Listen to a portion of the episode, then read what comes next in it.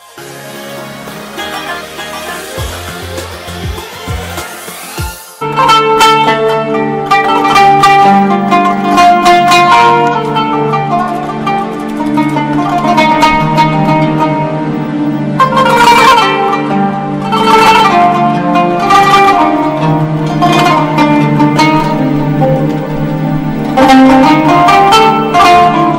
الله الرحمن الرحيم الحمد لله. والصلاة والسلام على سيدنا رسول الله وآله وصحبه ومن والاه. مع سيرة المصطفى والحبيب المجتبى صلى الله عليه وآله وسلم نعيش هذه اللحظات. عسى أن نكون في معية الله وفي نظره وفي رحمته وفي تنزلات سكينته سبحانه وتعالى. حتى نتعلم الأدب في السعي إليه سبحانه عسى أن يرضى عنا وأن ينزل في قلوبنا الرفق بالخلق والرفق بأنفسنا وأن يعفو عنا عفوا تاما كاملا وأن يجمعنا على الخير في الدنيا والآخرة. رأينا كيف كان الحاج على عهد رسول الله وما بعده يتلقى المشقة لكنه كان يتلقاها بقلب رحب وكان يصل إلى الكعبه فتكون عزيزة لديه لما قدم من جهد ومشقة للوصول إليها. حتى إن أولياء الله قالوا إنه إذا تقارب الزمان والنبي صلى الله عليه وسلم يخبرنا فيما أخبرنا به عن علم الغيب فصدق وهو الصادق الأمين أن الزمان يتقارب. ما معنى أن الزمان يتقارب؟ قال الشهر يمر كانه يوم واليوم يمر كانه ساعة. والساعة كأنها وقال عود فسيلة يعني يعني عود كبريت. لما تولع عود الكبريت كده يطفي على طول. إحنا وصلنا للعصر ده. إيه اللي خلى الدنيا كده؟ اللي خلى الدنيا كده ثلاث حاجات الاتصالات والمواصلات والتقنيات الحديثة. فالثلاث حاجات دول غيرت الزمن. يعني إيه؟ يعني وأنا قاعد كنت بحضر الدكتوراه.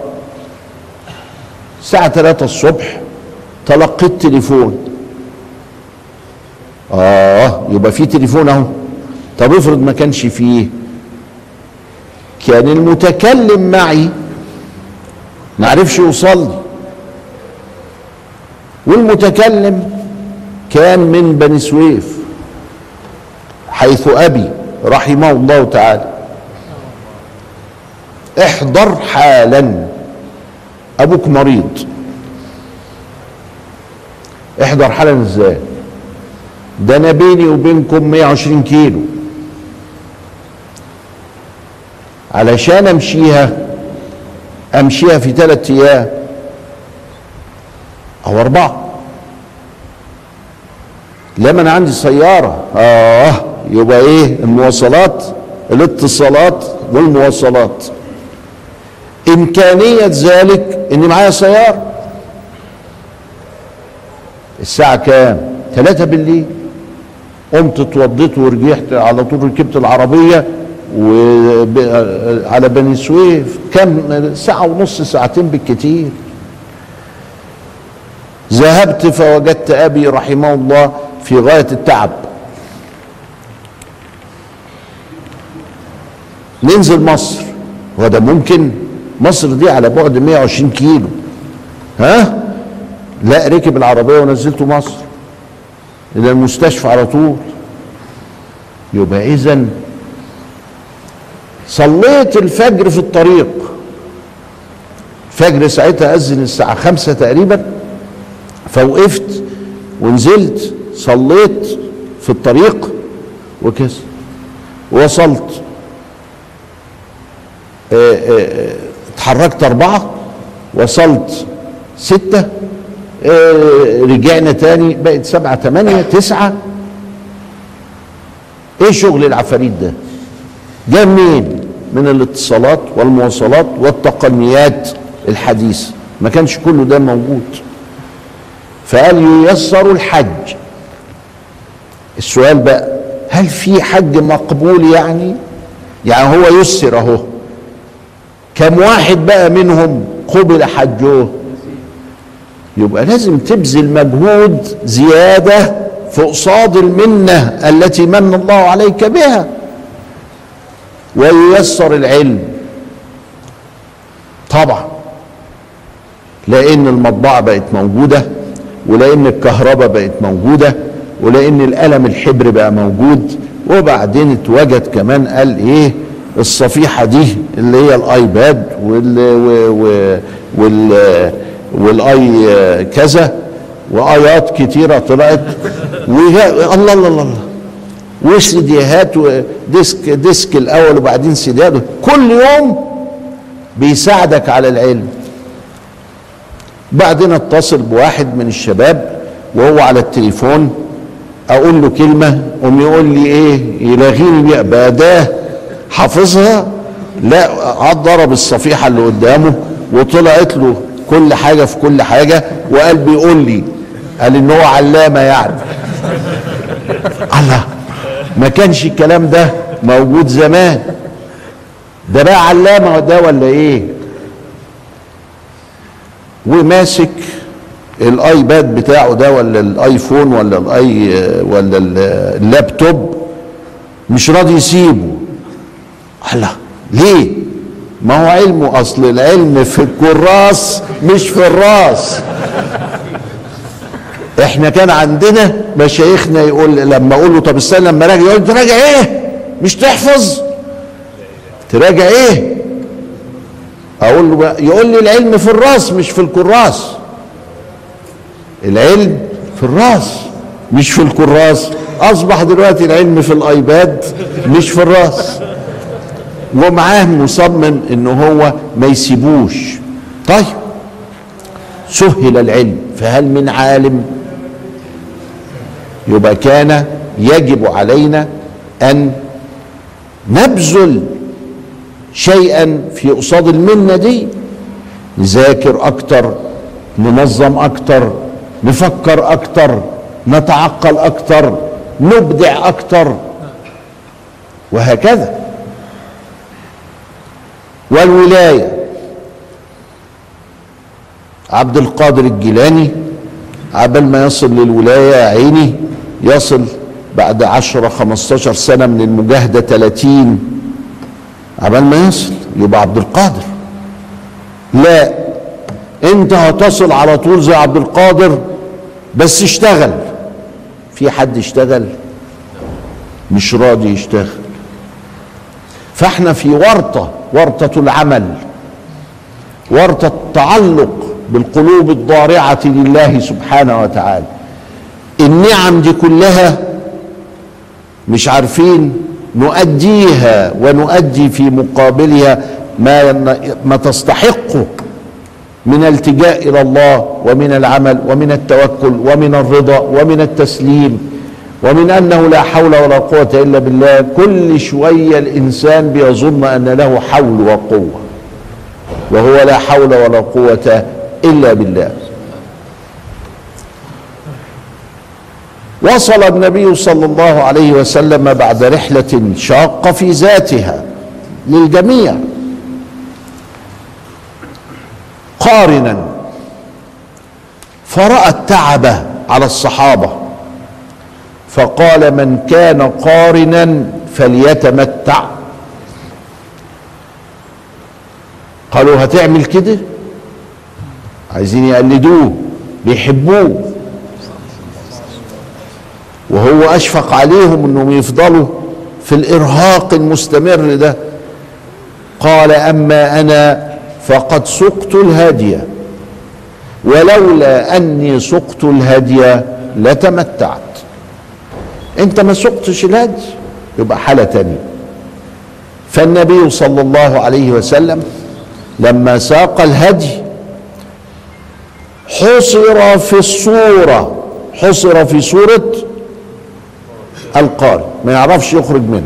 يبقى الذي يسوق الهدي على النمط القديم ما يعرفش يخرج من القارن والقارن يستطيع أن يخرج من القران إلى التمتع. يجوز له هذا. على فكره وانت قارن هتذبح وانت متمتع هتذبح. ما فيهاش حاجة. مين اللي ما يذبحش المفرد. فالإمام الشافعي سأل نفسه أنا عايز أسأل نفسي هل الدم ده دم شكران ولا دم جبران؟ القارن والمتمتع بيذبحوا عشان يجبروا نقصا معينا ولا عشان يشكروا ربنا ويقولوا له يا رب الحمد لك. فذهب إلى أنه دم. أنه دم جبران. فقال أدام المفرد ما بي ما بيذبحش يبقى هو الأعلى. المفرد ما بيذبحش. يبقى ما فيش حاجة ناقصاه عشان يذبح. يبقى لما عملنا العمرة مع الحج قارنا أو متمتعا كأنك عايز تخليها رحلة واحدة فيأتي فيها النقص من هذه الجهة فتكمل بهدي ودم ولذلك فهو دم جبران. وعليه فإن المفرد هو الإيه؟ نمرة واحد هو الأولى هو الأولى. بعد الفاصل نرى بقية الأئمة.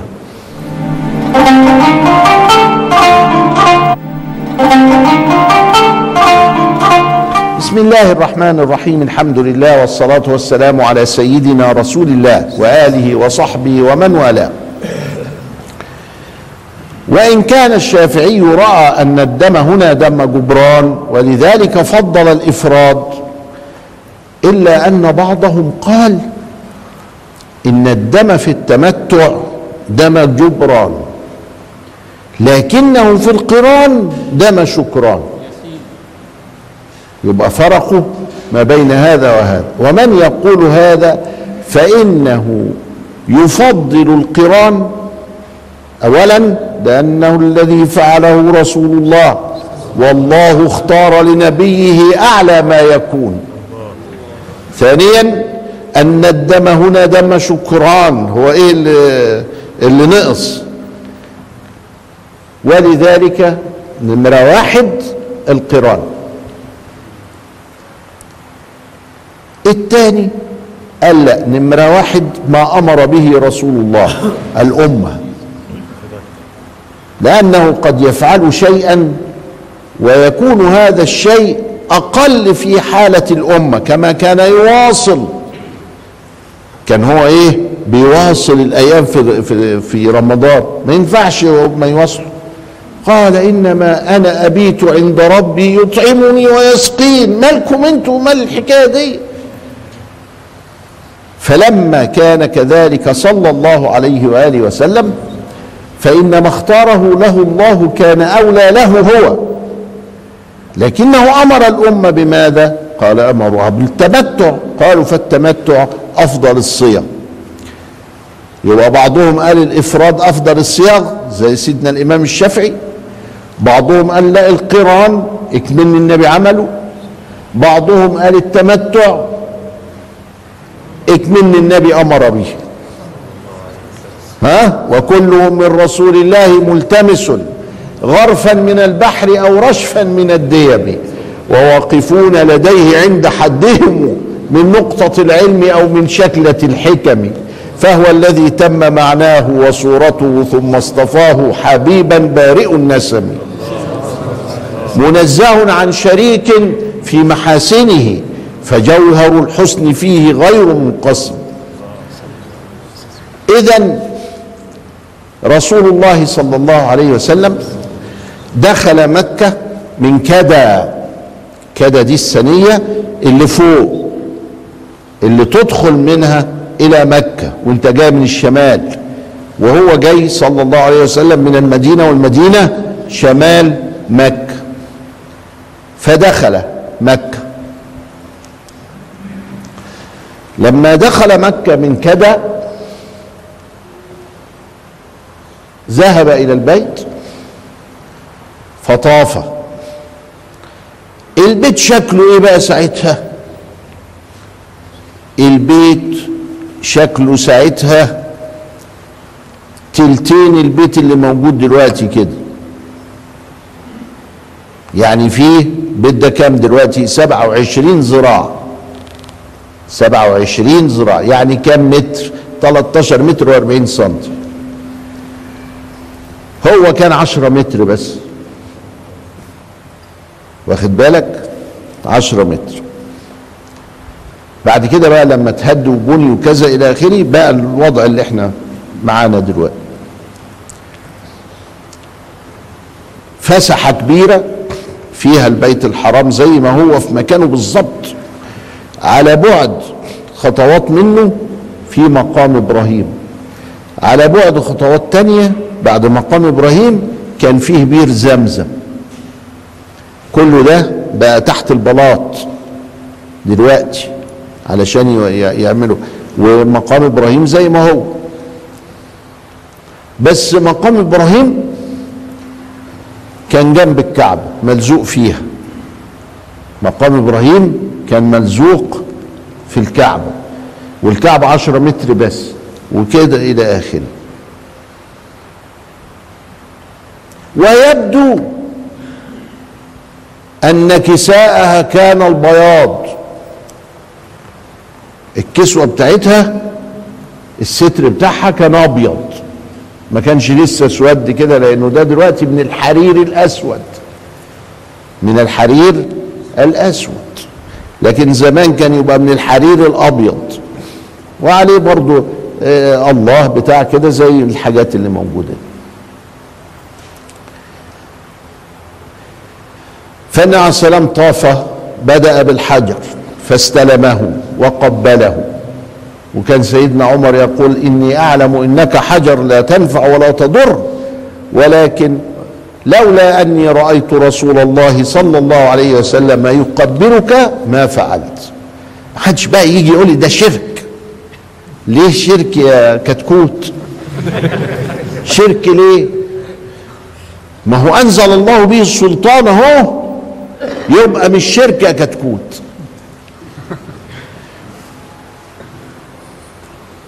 وطاف النبي سبعا. طاف فجعل الكعبة عن يساره. يبقى اللي يجعلها عن يمينه ويلف مخالف كده قال لك أنا مزاجي كده؟ لا. النبي عليه السلام قال خذوا عني مناسككم. ما ينفعش. يبطل حجه يعني؟ إيه يبطل حجه؟ إشمعنى؟ كده.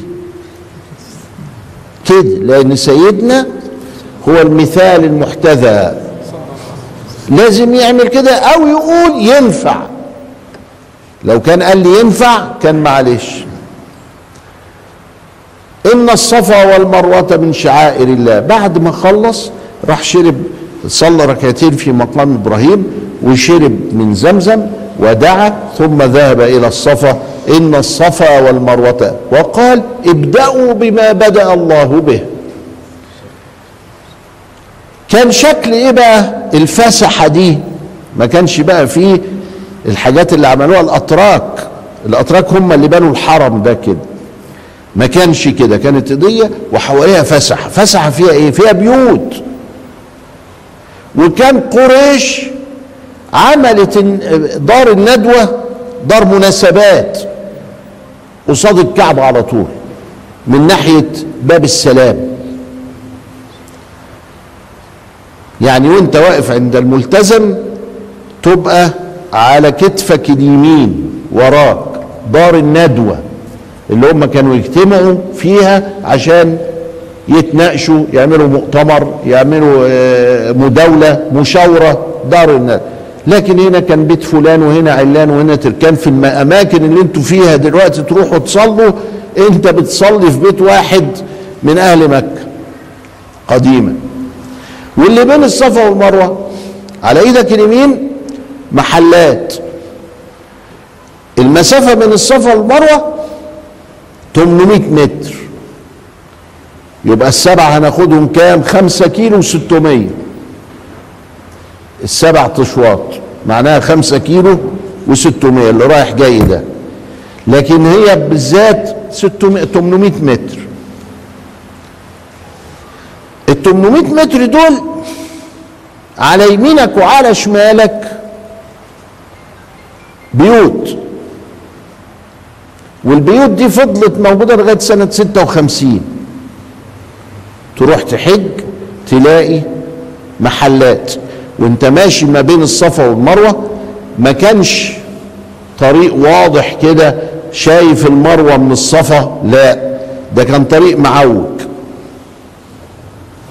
كان طريق متعوج على حسب البيوت اللي اتبنت. فكنت تمشي كده وبعدين تلاقي روحك انحرفت كده وبعدين ترجع كده وتلاقي روحك انحرفت كده. فالعلماء تكلموا على أن العرض ليس منه. المهم بين الصفا والمروة. عرض قد إيه بقى؟ قالوا ملناش تدخل بالعرض. ليكن ما يكون. ولذلك هي دي النصوص اللي اعتمدوا عليها في توسعة المسعى أيوه ملوش عرض لكن هو ليه طول اللي هم ال 800 متر دول. كان زمان وهم ماشيين ما بين الصفا والمروة يلاقي حتة قماش حلوة كده متعلقة فيروح يشتريها. من الراجل أثناء السعي يجوز؟ يجوز. وبعد بشوية كده واحد بتاع ذهب فيقول ده مراتي قالت لي هات هات هويش. يقف تاني. انت بتحج ولا بتشتري ولا بتبيع؟ حج وحاجة. حج. وحاجة. فهو ماشي كده يشتري ويبيع ويقف. إذا الموالاة ليست ركنا في السعي. ما دام ينفع. ولما أنا أشيل كده تقل علي وما أسيبها عند الراجل وأقول له أنا بس هخلص سعي وأجي أخدها. يقول لي طيب ويكتب عليها اسمي ولا حاجة علشان أنا أخلص سعي. بعد كده أروح أخد الحاجة بتاعتي. دنيا تانية اتغيرت النبي عليه السلام طاف وسعى. بدأ بالصفا انتهى عند المروة. ما حلقش لأنه قارن ولأنه ساق الهدي. لما جه سيدنا علي من اليمن عرف أنه قارن فقال أحرمت بما أحرم به رسول الله. فقال خليك على قرانك. خلى الصحابة تتمتع علشان ما يرهقوش. وهكذا تمت العمرة وتم لرسول الله سعي الحج المقدم. إلى هنا نقول السلام عليكم ورحمة الله وبركاته ونلتقي بكم في حلقة أخرى إن شاء الله.